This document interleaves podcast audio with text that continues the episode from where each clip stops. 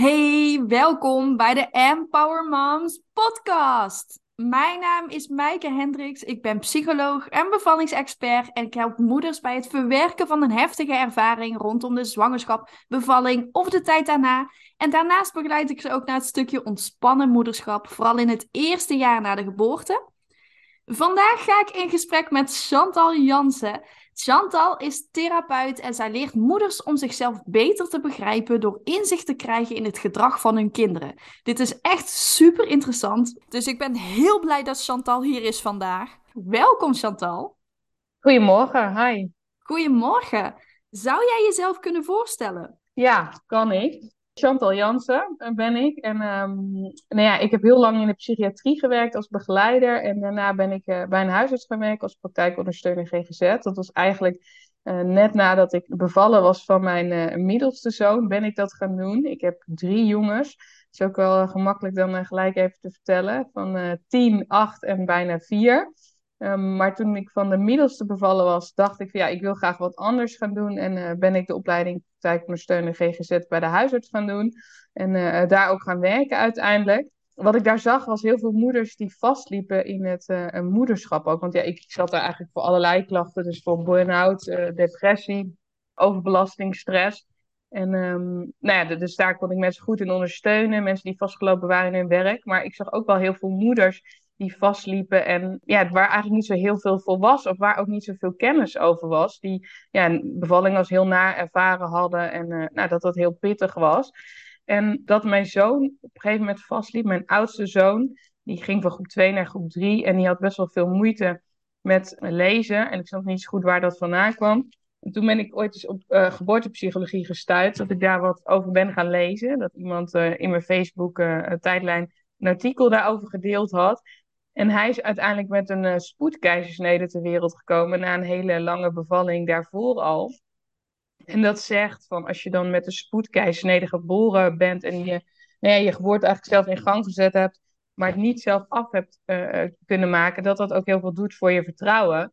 En dacht, ja, dat is wel echt een heel waardevol inzicht. En dat heeft me ook geholpen om hem te ondersteunen in het lezen uiteindelijk waar hij zo in vastliep. Maar ik ging de dingen ook veel beter snappen toen ik daarover las. Toen dacht ik, ja, dit is zo logisch dat jouw start heel erg bepaalt van hoe jij in het leven staat. Ik dacht, ja, hier moet ik meer over weten. En toen uh, ben ik geboortepsychologie uh, bij Geboorte in Kaart gaan doen. Nou ja, daarna ben ik mijn eigen praktijk gestart, uh, Vita Avectum. 11 november 2020 schreef ik die in bij de Kamer van Koophandel. En uh, nou ja, ondertussen zijn we dan alweer ruim twee jaar verder. En uh, ben ik nog heel veel andere dingen daarbij gaan doen naast de geboortepsychologie. Uh, ja. Wauw, maar wat een fantastische reis eigenlijk. En alles wat je hebt meegemaakt komt nu mooi samen in jouw praktijk. En die geboortepsychologie, dat is echt iets waar heel weinig moeders over weten. Ik vind het zelf echt super interessant. Hoe jouw geboorte van invloed is op hoe je eigenlijk doet en hoe jij je gedraagt. Leuk om daar inzicht in te krijgen ook in hoe die geboorte van je kindje van invloed is op hoe die eigenlijk qua karakter ook is. Hè? Ja. Ja, wat voor invloed heeft dit eigenlijk op je leven, hè? die bevalling die je dan hebt meegemaakt?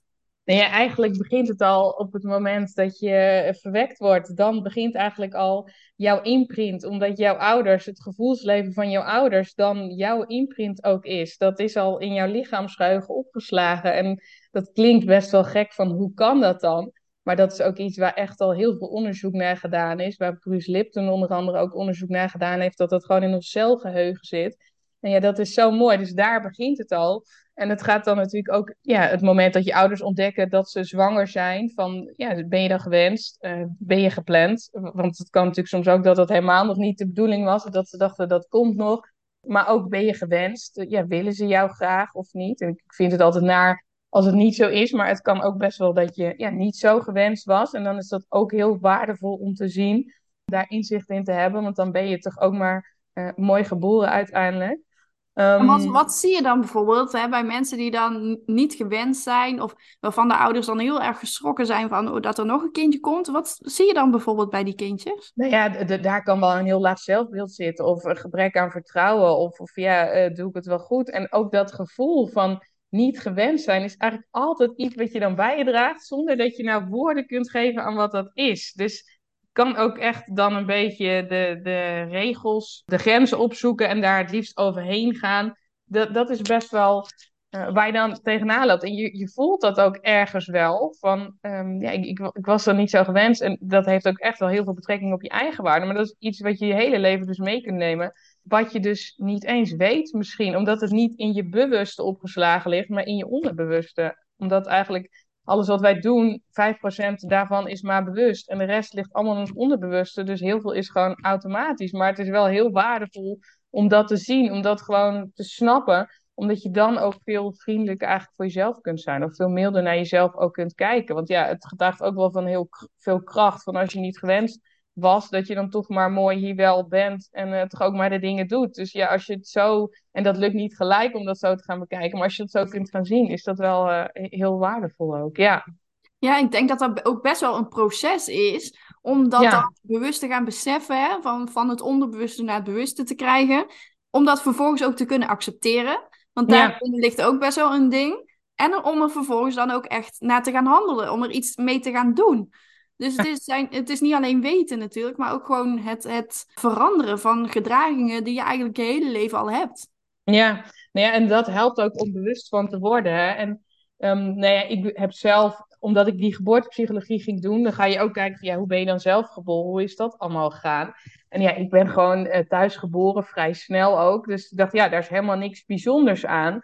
Maar toen ik daarna ging kijken, of toen ik dat voor mezelf in kaart ging brengen, omdat dat natuurlijk ook belangrijk is als je daarmee gaat werken, kwam ik er onder andere achter dat ik dwars lag. En toen zei mijn moeder van, nou, jij lag helemaal niet uh, dwars. Maar ja, het was natuurlijk ook al 35 jaar geleden toen ik dat aan haar vroeg. En um, toen zei ze, ja, ik heb er nog eens over nagedacht. En je lag inderdaad dwars, want we hebben nog gedacht een, een, week van tevoren van we moeten je gaan draaien. Maar toen ben je uiteindelijk zelf goed gaan liggen. Dus ik lag wel dwars. En mensen die uh, dwars liggen, zijn ook de mensen die graag dingen op hun eigen manier doen. Die uh, zich niet zo laten voorschrijven door anderen wat ze moeten doen. Maar die graag zelf initiatief nemen en uh, dat oppakken. En toch ook soms een wat andere visie op de dingen hebben. Dus nou, dat vond ik wel vrij inzichtgevend. Ik dacht ook, als ik dat niet ben, weet ik het ook niet meer. Maar dat is wel fijn dat je snapt van, oh ja, dat komt daar vandaan. Ja, en ik ben ook vrij snel geboren, want een beetje een gemiddelde bevalling doet tussen de 10 en 12 uur. En uh, ja, ik was er in 7 uur en het was de eerste bevalling van mijn moeder. Ik ben de oudste van vier. Dat, dat gaf ook zoveel inzicht, omdat je dan, ja, soms snappen mensen niet in welk tempo ik door het leven ga, omdat ze dat zo snel vinden. Maar voor mij is dat heel logisch, maar dat is ook al waar ik mee geboren ben. Van ja, ik was binnen nou ja, eh, ja, ik was gewoon heel snel ook op de wereld. En dat geldt natuurlijk helemaal voor kinderen die binnen een uur geboren worden. Dat is wel heel snel. En wat daar ook nog bij hoort bij dat snel geboren, is dat je eigenlijk een beetje overvallen kunt zijn doordat het zo snel gaat. Dat je ook wel behoefte hebt aan controle. Want je kunt je voorstellen, als je zo snel door dat geboortekanaal uh, gaat, dat je ook een beetje overvallen bent door alles wat je overkomt. Dus dat je in het leven ook wel graag wat uh, controle wil hebben op de dingen. Dat je wat wil sturen, omdat je denkt van ja, dat gaat me niet nog een keer overkomen. Dat ik helemaal niks te zeggen heb. Dat ik me helemaal moet overgeven aan. Dus dat is ook wel uh, een interessant thema daarbij. Ja. Oh, wat grappig. En merk je dat dan ook bij je eigen kinderen? Dat je dan bepaalde gedragingen terugziet die te herleiden zijn naar hun geboorte? Ja, ja, ja. Nou ja, dat, uh, zoals ik zei bij de oudste met die spoedkeisneden, met het vertrouwen. Um, van ja, met die keizersnede van hij heeft zelf zijn geboorte in gang gezet, maar hij heeft het nooit af kunnen maken, want ik had wel bijna 10 centimeter ontsluiting, maar hij lag niet goed, dus het is uiteindelijk dan nog een spoedkeizersnede geworden. Maar dat is natuurlijk ook wel heel pittig. Je zet het zelf in gang, maar uiteindelijk uh, heb je toch hulp nodig om eruit te komen. En wat daarbij natuurlijk ook is, als je met een spoedkeisnee geboren kan worden. Ja, eh, aan de ene kant is het natuurlijk een opluchting, omdat je misschien al ja, heel lang bezig bent geboren te worden en je moeder aan het bevallen is en dat je er dan uiteindelijk uitgehaald wordt. Maar die ontvangst op zo'n operatiekamer is natuurlijk ook niet de meest hartelijke die je kunt bedenken. En het is wel dat ze tegenwoordig gentle sex shows doen, dus dat ze daar veel meer aandacht voor hebben. Maar het is natuurlijk ook best wel pittig als je dan, nou ja, ze, ze wrikken best wel in die buik, dat je er zo, zo uitgeplukt wordt. En uh, dat op die operatiekamer allemaal felle lichten zijn. En uh, ja, dat je ook zelf je temperatuur moet gaan regelen. Het is daar koud. En ja, daar probeer je ook al wat aan te doen. Maar het is natuurlijk ook gewoon, het is best wel een grote overgang. En dat kan ook maken dat je wat moeite hebt met grenzen aangeven. Maar dat je ook moeite hebt met onverwachte dingen. Omdat dat ja, gewoon heel veel impact heeft op je brein. Als dat jouw eerste start is uh, in dit leven, is dat best wel heel pittig. Nou, inderdaad. En vooral als je dan ook nog wordt weggehaald bij je moeder, denk ik. Dat is ook gewoon een stressfactor. Ja, en, en nou, dat is uh, bij de oudste ben ik een tijd zonder geweest, bij de, de middelste ook. Die uh, werd geboren, maar ik was. Want uh, uiteindelijk, ik, heb toen bij hem best wel vrij snel ontsluiting gekregen. Maar is ook uiteindelijk met de spoedkeizersnede en uitgekomen dat ook helemaal niet goed lag. En ik wist toen ook nog helemaal niks van geboortepsychologie. Dus met de kennis van nu zou dat waarschijnlijk heel anders geweest zijn. Maar dat wist ik toen nog niet. Ik had ook nog heel veel dingen in mijzelf aan te kijken, zeg maar. Maar de middelste is um, alleen even met zijn wang tegen me aangehouden. En toen moest ik overgeven. Dus toen is hij weggepakt. En dat soort dingen zijn ook wel echt heel belangrijk om de verbinding zeg maar, weer in te herstellen. Want die ja, hebben ook heel veel impact. Omdat eigenlijk het meest ideaal is als je kind geboren is. Dat je gewoon je kindje gewoon ja, eigenlijk zo ja, fijn mogelijk, warm mogelijk bij je kunt hebben. Dat je gewoon aan elkaar kunt wennen. Want ja, dat is natuurlijk ook vertrouwd voor je kindje. En dat geeft natuurlijk ook veel stress van als je meegepakt wordt eh, voor controles of door anderen, uh, dan gaat dat stresssysteem helemaal aan. En het is natuurlijk op geprogrammeerd dat moeder en kind eigenlijk gewoon samen mogen zijn en huid op huid contact hebben en dat ze gewoon elkaar kunnen leren kennen. Precies, en voor de hechting is dat natuurlijk super belangrijk. Ja, huid ja. op huid, dicht bij elkaar zijn. En als dat niet gaat, ja, kan me voorstellen dat het gewoon heel veel impact heeft. Ik heb het zelf ook ervaren met mijn zoontje. Ik heb twee keizersnedes gehad. En mijn zoontje werd ook meteen uh, meegenomen na de keizersnede, omdat het niet goed met hem ging. Hij had wat moeite met ademhalen. Dus hij werd meegenomen naar de neonatologie. En ik lag daar in mijn eentje. En mijn partner achter hem aan natuurlijk. Ja, mijn zoontje mocht ook niet bij hem op de buik liggen of wat dan ook. Moest echt op zo'n buikje op een bedje liggen, zodat hij echt beter kon ademen. Dus ja, dat, dat is inderdaad wel, wel een heftige start geweest. Ja, ja, dat is wel heel pittig. Met de oudste heb ik op een gegeven moment ook zijn geboorte in kaart gebracht. En met de middelste heb ik dat ook gedaan. En toen hebben we ook foto's teruggekeken van toen. En toen zag we inderdaad ook dat hij weggepakt was. En dat had echt, nou ja, dat, dat raakte ons allebei toen wel. Maar om dat te zien heeft zo geholpen in onze verbinding. Van dat hij zoveel fijner is geworden. En ik denk, ja, dat gun ik ook zoveel meer ouders. Van dat je dat ook gewoon beseft, maar dat je daardoor ook gewoon ja, een veel fijnere verbinding kunt hebben. Ja. Als Ja, je zeker. daar aandacht voor hebt, van als dat er toen niet was. En dat je meer denkt van ja, in termen, wat had ik ons dan gegund? Want dat is ook wel wat moeders heel vaak noemen in herstelgesprekken. Eh, omdat ik ook geboortetraumatherapeut ben. Dus als een moeder een nare bevalling gehad heeft, van hoe kun je dan ondersteunen? Omdat ik dat ook vaak hoor, van dat als je kindje weggepakt is, ja, en weggepakt klinkt zo naar, maar het, het kan natuurlijk ook voor controles of wat zijn, of dat er gewoon echt medische noodzaak of urgentie was dat dat gebeurde. Maar dat heeft wel echt heel veel impact dat, eh, op moeder en kind. Jazeker. Maar wat wel belangrijk is, inderdaad, is dat het dus wel hersteld kan worden. Die band met je kindje kan wel hersteld worden. Ja, Want ook al heb je dan niet dat gouden uurtje samen gehad, hè, dat wil niet zeggen dat die hechting meteen niet goed is. Dat niet. Nee, helemaal niet. Nee, en, en dat vind ik ook echt een super belangrijke, want dat is natuurlijk ook wat moeders vaak hebben. Want we hebben ook een soort ideaalbeeld van hoe je moeder moet zijn. Maar ik denk, ja, dat moet je maar even doen naast al die andere honderd dingen die je moet doen. Dat is gewoon echt heel druk en vraagt heel veel. Maar je hebt daar nooit schuld aan, zeg ik. Van, ik vind, ja, dat hebben ook sommige moeders wel over de bevalling. En ja, dat is ook niet iets wat je zo weg kunt nemen. Daar moet je natuurlijk ook zorgvuldig aandacht voor hebben. Maar ik vind, ja, de dingen lopen ook zo met de kennis en de weet eh, die je op dat moment hebt. En eh, ja, je kunt het in die zin ook niet perfect doen. Um, maar het is ook fijn als je gewoon daarin wat mild naar jezelf kunt zijn. Van ja, ik heb dat gedaan vanuit wat ik dacht, dat, ja, waar ik toen in geloofde, of waar ik toen voor stond. En dat je er zo naar kan kijken. Ja, dat is ook helpend. Ja, super belangrijk. Dit zeg ik ook altijd tegen de moeders die ik begeleid. Van jij hebt nu die kennis en nu die ervaring, maar die had je op dat moment niet. Dus je hoeft jezelf absoluut niks kwalijk te nemen. Jij kunt daar niks aan doen. Nu heb je die ervaring wel, nu heb je meer kennis. En nu zou je het misschien anders aanpakken op basis van wat je hebt meegemaakt. Maar hè, toen had je dat nog niet. Dus dat is ook een hele mooie om, eh, om te beseffen. Ja, Maar waarom weten zo weinig moeders hier eigenlijk vanaf over die geboortepsychologie? Want dit is natuurlijk super belangrijk.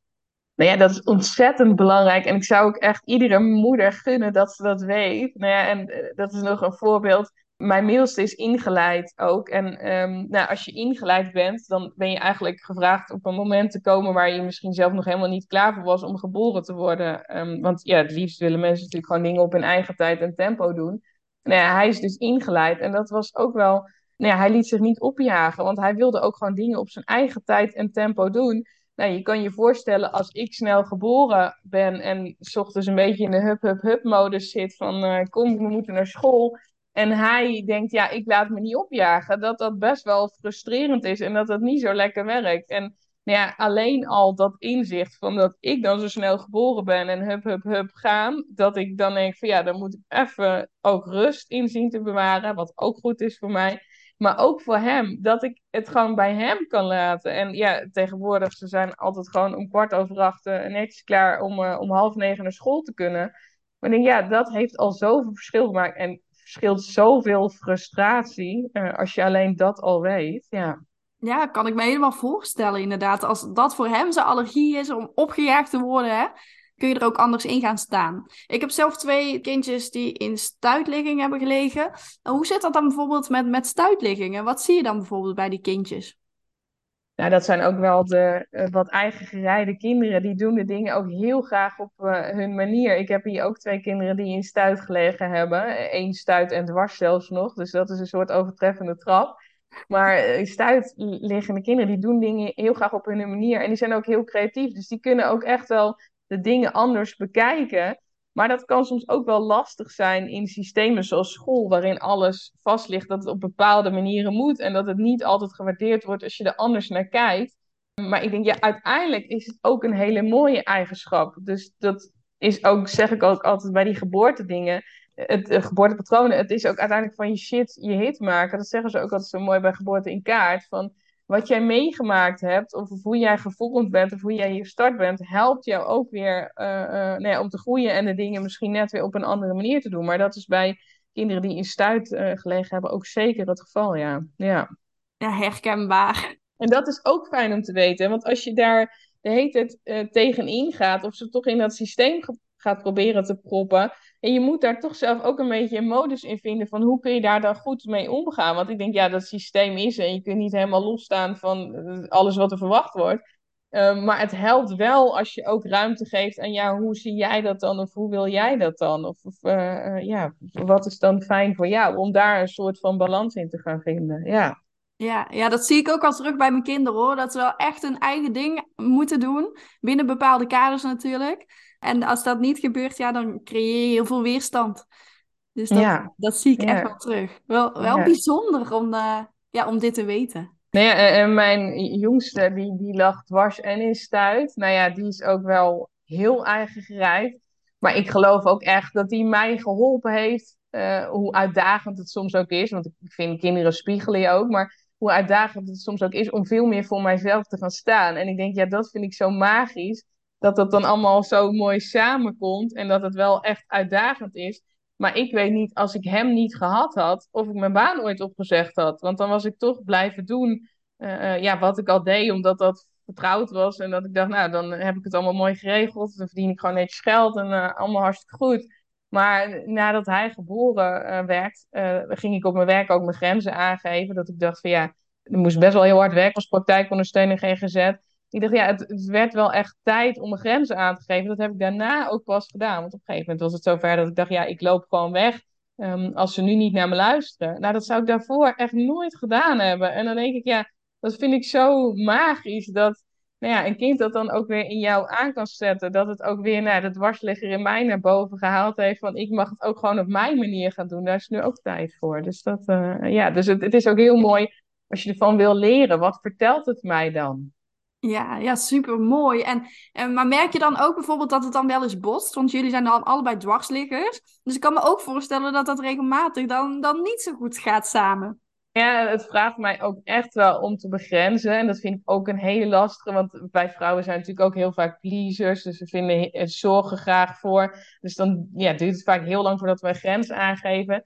Maar daar confronteert hij mij ook wel mee dat ik dat echt wel uh, moet doen zelfs dat, dat kan ook echt wel eens botsen. Maar nee, het helpt ook van hoe kijk ik ernaar. Kijk ik ernaar van dat hij het doet om mij dwars te zitten? Of kijk ik ernaar dat het eh, mij ook weer inzichten geeft over mijzelf en mij helpt te groeien? En nou ja, ik kom van de boerderij en ik zou voorheen dit echt allemaal onzin gevonden hebben. Sinds een jaar of, nou ja, ik denk pas sinds een jaar of drie, vier, kan ik er zo naar kijken. En ik denk, ja, dat is wel echt zoveel waardevoller. Wat, wat vertelt hij mij dan? En hij is ook ja, heel uh, een gevoelskind. Dus de passie is ook wel van dat hij die aan kan zetten. Hij kan ook echt ergens voor gaan. Nou, dat is ook wel die stuit van creatief de dingen anders bekijken, echt ergens voor gaan. Ik denk, ja, dat, dat, daar helpt hij dan ook weer mee. En dat is niet altijd makkelijk. Dat, um, nou ja, dat is soms ook best wel pittig. Maar ik denk, ja, het is ook gewoon heel mooi om daar veel van te leren. Ja. ja, zeker. En hoe heb jij zelf die periode na de bevallingen ervaren? Ik dacht ook, ik kwam van een boerderij, dus het is echt heel stom dit. Maar ik dacht, ja, die koeien kunnen ook gemakkelijk kalfjes krijgen. Dus dat bevallen zal niet zo'n issue zijn. Nou, dat liep iets anders. Um, maar dat is ook wel weer een mooie, besef ik achteraf, dat dat natuurlijk ook te maken had met dat ik zelf snel geboren was. Maar dat ik ook heel graag de controle wil hebben over dingen. En ja, als je iets niet kunt bij bevallen, je kunt wel kijken van wat wil ik dan of wat wens ik? Of, of ja, hoe kan ik Um, maar dat verbeelden hoe ik dat voor me zie, had ik ook helemaal niet gedaan. Wist ik toen ook allemaal nog niet. Maar als je de controle daar helemaal over wil houden, ja, dat gaat natuurlijk niet werken. En dat is natuurlijk ook wel waar ik gewoon echt, dat was mijn thema, waar ik gewoon heel erg in uh, vastgelopen ben. Ook, dat denk ik ook wel dat dat het thema was tijdens die bevalling. Maar ja, die bevalling was gewoon best wel heel intens, duurde lang en werd dan uiteindelijk nog een spoedkeizersnede. Waarbij ik ook nog best wel veel bloed verloor. Dus ja, ik voelde me daarna net zo'n zombie. Um, ik, voelde me daarna echt niet. Uh... Nou ja, dat, moederschap ging me eigenlijk wel vrij gemakkelijk af. En dat vind ik ook echt heel fijn van hoeveel vertrouwen kinderen je ook kunnen geven. Want dat zeg ik ook altijd van mijn oudste mails. Ze me eigenlijk ook heel veel vertrouwen gegeven in dat moederschap. Van ja, eigenlijk wist ik nooit zo heel goed van waar ben ik dan heel goed in. Of, uh, maar ze hebben me ook echt heel veel vertrouwen gegeven. Dus dat is echt heel mooi. Maar die tijd daarna, als je zoveel bloed verloren bent en uh, ja, je voelt, ja, je hebt dus best wel wat gebeurt met je lijf. Uh, best wel een hele uh, aanslag ook eigenlijk op je lijf en op je energie. Waar we natuurlijk ook heel vaak niet zoveel aandacht voor hebben. Van hoe je die energie dan weer kunt herstellen. En dan borstvoeding geven, dat is best wel, best wel pittig. Ja, dat, en nou ja, mentaal ging dat eigenlijk uh, goed. Emotioneel ook. Maar uh, lichamelijk was het echt wel dat ik een jasje uitgedaan had. Dat is, uh, ja, dat, dus dat ja, het is niet niks. Ja, nee. nee. zeker. Sowieso, een bevalling heeft enorm veel impact. Of het nou een goede bevalling is of een bevalling met heel Ja. veel complicaties. En eigenlijk zit, ja, zitten maar heel weinig moeders op die echte roze wolk. Je Mm. hoort er zo vaak over, hè, van oh, fantastisch als je een kind hebt gekregen en het is allemaal heel erg leuk en het is allemaal zo bijzonder en geweldig en genieten.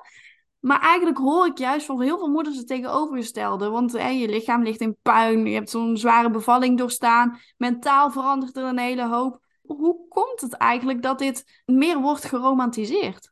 Nou, dat vind ik ook echt een hele goeie wat je zegt. Want dat is ook zo. Hè? Van, je mag niet zeggen van dat het niet alleen maar roze wolk is. En ik zeg ook altijd van ja, ehm, het is heel mooi om moeder te mogen zijn. Ja, dat is ook een van de mooiste dingen in mijn leven. Maar het is natuurlijk ook een hele grote aardverschuiving. Van als je moeder wordt, het is een van de grootste veranderingen die je in je leven ondergaat eigenlijk. En daar hebben we dan zo weinig aandacht voor. Want eigenlijk is het, ja, je wordt dan moeder. Dus die bevalling heb je. Daarna herstel je weer. En na drie maanden ben je weer uh, op het werk. En dan ga je gewoon weer proberen alles uh, te doen daarnaast. En ik denk, ja, dat is wel echt uh, waar we veel meer aandacht voor mogen hebben. Maar ook dat je gewoon mag zeggen van, ja, ik vind het pittig. Ik vind mijn zwangerschap pittig. Of ik heb er niet zo van genoten. Of die bevalling kijk ik nog heel verdrietig op terug. Of vind ik dat ik gefaald heb. Of daarna, die kraamtijd, dat was ook echt totaal niet zoals ik me had voorgesteld. Ik was zo moe, ik kon amper op mijn benen staan. Ja, en dat is niet per se hoe ik het ervaren heb, maar wel wat ik ook heel vaak terughoor van andere moeders. Van ja, hoe doen andere moeders dit dan? Hoe doen moeders dit die drie kinderen hebben of vier? Of hoe zijn die ooit weer fit geworden of zich fijn gaan voelen? En ik denk, ja, dat is iets waar ik me ook over verbaas. Dat we dat in 2023 eigenlijk nog zo weinig uit kunnen spreken. Want ja, als jij hoort dat andere moeders zeggen van ja, het was bij mij allemaal uh, goed en fijn, wat misschien ook helemaal niet zo is, want dat leer je ook wel als praktijkondersteuner. Er leeft veel meer bij mensen als dat je daadwerkelijk altijd hoort en ziet. Maar als andere moeders dan zeggen van ja, voor mij was het allemaal heel fijn en goed, ja, dan ga jij niet zeggen van ja, Nou, ik vond het eigenlijk best wel heel pittig. Ik, ik voel me niet zo goed. Of, ehm, eh, en ik denk, ja, daar is het juist belangrijk aandacht voor te hebben. En daarom heb ik met Lisanne ook een mama-café uh, opgericht. Waar je ook gewoon eerlijk kunt zijn over het moederschap. Ehm, dus dat je ook gewoon eerlijk kunt zeggen van, uh, ja, hoe heb ik het ervaren? En dat is ook heel mooi, van als je dat dan teruggeeft. Dat moeders ook zeggen, ja, voor mij was die zwangerschap ook niet fijn. Of, of ik vond die bevalling ook echt heel pittig. Of die kraamtijd was voor mij ook echt dat ik dacht, nou, ja... Dat had ik niet verwacht. Dit was zo intensief. En ik denk, ja, dat zijn wel dingen die gewoon ook uitgesproken mogen worden. Want alles wat je niet uitspreekt, gaat ook gewoon je uiteindelijk weer last geven. Ja, zeker. Erover praten is super belangrijk. Maar we vinden dit heel erg lastig omdat we bang zijn voor de mening van anderen. En we ja. zien vaak om ons heen al die mooie verhalen. Hè? Het lijkt allemaal zo fantastisch te gaan het lijkt zo en vaak is dat niet zo, maar dat komt omdat er dus niet over wordt gesproken. Dus als we hier meer open over durven zijn, ja, hoeveel herkenning kunnen andere moeders daarin vinden? Dat is toch fantastisch dan? Dat is ja, de, steun. Ja, dat, dat vind ik ook. En het gaat uiteindelijk natuurlijk ook uh, over de verbinding die je hebt met jezelf. En uh, nou ja, het, dat vond ik als boerendochter ook altijd een beetje zweverig klinken. Maar um, er wordt natuurlijk echt ontzettend veel verwacht van ons in deze maatschappij. Dingen waar we allemaal aan moeten voldoen en waar we ook vaak wel aan voldoen. Maar bij zo'n bevalling ga je ook merken van ja, het doet er ook toe wat ik wens of wil. En kan ik daar ook voor gaan staan? En is dat ook iets wat ik me kan verbeelden? En ja, dat is wel iets nou ja, wat we ook veel meer mogen doen. Dus veel meer die focus op die verbinding met onszelf. En het is natuurlijk ook van als je zo'n grote verandering doorgaat van moeder worden dat het eigenlijk ook gewoon alles wat er aan onverwerkte emoties lag, die lade trekt het ook open. Dus dat is natuurlijk ook heel pittig. Je bent op je kwetsbaarst. En dan komt ook eigenlijk al die andere dingen die je lastig vond in je leven, je werk, wat heel veel van je vroeg, of je relatie met je ouders, of uh, noem het maar op, je eigen relatie, of misschien financiële problemen. Alles wat jij daarbij voelde en misschien niet hebt kunnen uiten, komt dan ook omhoog. Nou, dat is wel echt, uh, zijn dat intense ervaringen, ja. Ja, absoluut. Ja, want vaak hebben we dat allemaal nog niet eens verwerkt op het moment dat wij een kindje krijgen. Dat zit gewoon nog steeds in ons. Dat dragen we altijd met ons mee. En een kind krijgen, dat is zo'n enorme verandering. Dat komt daar dan gewoon bovenop. Het is niet zo gek dat heel veel mensen dan eigenlijk zichzelf niet heel fijn voelen na die bevalling. Omdat ze dat alles wat ze hebben meegemaakt nog niet hebben verwerkt. En dit er dus nog bij komt kijken. Ja, ja. Nou ja en, en, dat is ook geloof ik wel van, eh, dat is ook waar ik moeders dan ook het liefst in ondersteun. En wat natuurlijk ook mijn eigen proces geweest is, de, ik had ook wel wat dingen op te pakken. Van, uh, ik mag gewoon ook gaan vertrouwen op de dingen in plaats van alleen maar controle uh, willen uitoefenen. En ja, zo zijn er allerlei levensthema's waar ik nog mee uh, wat mee te doen had. Maar nou ja, alles wat ik dan geleerd heb in de afgelopen jaren heeft me dan dat ook doen beseffen van uh, wat vertelt het mij dan? En, uh, nou ja, en wat ook een hele belangrijke is, dat ik met mijn kinderen ook wel echt opgepikt heb van nou ja, hoe die geboorte gegaan is, maar ook wat ik hun gegund of gewenst had. Dat vind ik ook echt een hele belangrijke. En als je helemaal vol in trauma zit, is dat niet iets wat lukt en waar het ook echt goed is om ondersteuning in te vragen. Maar het is wel heel waardevol om het ook zo met hun te bespreken. Hoe had onze start dan geweest? Hoe had jouw start geweest? Wat, wat had ik gewenst? Ja, dat, uh... ja. ja super belangrijk. Ja. En als jij één tip zou mogen geven hè, aan, uh, aan moeders, wat is jouw nummer één tip die iedere moeder zou moeten weten over die periode na haar bevalling? Nou, dat je er ook eens over nadenkt. Want daar hadden we het net over. Hè, van eigenlijk ben je na die bevalling op je kwetsbaarst. En dan kan je ook overvallen worden door alles wat er dan ineens op je pad komt. Want ja, als jij ja, weinig slaapt en ja, je net een, eh, een wereldprestatie geleverd hebt, dan vraagt alles heel veel energie. En dan kan het bijvoorbeeld zijn dat je helemaal niet nagedacht hebt over um, bezoek wat aan de deur komt, maar dat de kraamvisite de deur plat loopt. Terwijl jij uh, echt je tijd en aandacht en ruimte voor jezelf en je kindje nodig hebt. En nou, dus dat zijn ook hele waardevolle dingen van hoe zie ik die kraamtijd dan voor me? Wat wens ik dan? Of hoe wil ik dat? En ja, dan kun je zeggen van, daar ga ik dan pas over nadenken. Maar het is zoveel waardevoller als je al gedacht hebt, wat vind ik dan belangrijk? Hoe vind ik het fijn dat dat gaat? En wat wil ik daarin? Dus dat zou ik wel echt uh, mee willen geven aan alle moeders. Van, denk erover na wat je daarna ook wil, omdat het ook aan je herstel weer bijdraagt. Van, dat helpt je ook uh, nou ja, weer te herstellen van alles. Uh, nou ja, die, die, die, ook die bevalling en alles wat ook heel veel impact heeft om uh, daarna weer fijn verder te kunnen gaan. Ja. ja, hele goede tip. het is ook fijn als af en toe gewoon een keer iemand voor je kookt. Dat je, want ik, ook, ja, ik heb dat nooit gedaan, dat de hele vriezer vol lag met allerlei dingen. Maar het is ook gewoon fijn als je een beetje ontzorgd wordt. Dat er gewoon dingen van je overgenomen worden. Dat je daar niet druk over hoeft te maken. Natuurlijk ook als je nog uh, meerdere kinderen hebt al. Van, uh, dat je daar allemaal niet mee bezig hoeft te zijn. En dat je gewoon eigenlijk zoveel mogelijk focus kunt hebben op je eigen herstel. En ook op de verbinding met je kindje. En hoe het met je kindje gaat. Ik denk, ja, dat is eigenlijk het, het, het meest waardevolle wat je kunt wensen. Ja. Ja, dat is echt het beste cadeau wat je kunt geven als je ergens op kraamvisite gaat. Neem eten mee. Ja. Mensen die net bevallen zijn, die hebben geen zin om te koken. Zijn Nee. er echt niet mee bezig. Die willen gewoon bezig zijn met hun kindje, met het herstel. En al die huishoudelijke klusjes, ja, weet je, die kan ze gestolen worden. Maar ja, eten moet iedereen natuurlijk. Dus hè, neem gewoon eten mee. Ja, dus die eh, tip geven we. Hè? Mocht Ja, je precies. een, eh, een moeder in de buurt hebben die moet bevallen of net bevallen is, daar zal ze super blij mee zijn. Ja, Oh, ik kan hier echt uren over eh, praten met jou, over dit onderwerp. Over onder andere de geboortepsychologie. Dit is echt heel erg interessant. En ik ben er ook groot voorstander van dat dit meer bekend wordt. Dat meer moeders gewoon inzicht krijgen in hun eigen geboorte. En meer inzicht krijgen in de geboorte van hun kinderen. Zodat ze dus hun kinderen ook beter gaan begrijpen. Want hoe fijn is het als jij weet waar het gedrag van jouw kinderen vandaan komt. Als moeders nou meer willen weten over jou, waar kunnen ze dan meer over jou vinden? Op uh, vita-effectum.nl en ook op Instagram en uh, Facebook uh, ben ik te vinden onder Vita Effectum. Ja. Nou, ga er zeker volgen. Super interessant. Ik wil jou enorm bedanken, Chantal, voor alle kennis die je hebt gedeeld vandaag. Ik hoop dat we hier heel veel moeders hebben mogen inspireren.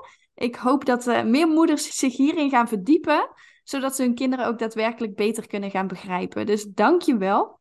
Ja, graag gedaan. Dat zou ik ook heel mooi vinden. Want dat is ook heel waardevol als je kinderen op school zitten. Dat je ook gewoon ze beter begrijpt, maar dat je dat ook aan de leraar kunt vertellen of daar inzicht in kunt geven. En ja, dat gun ik ook uh, inderdaad iedere moeder. Ja.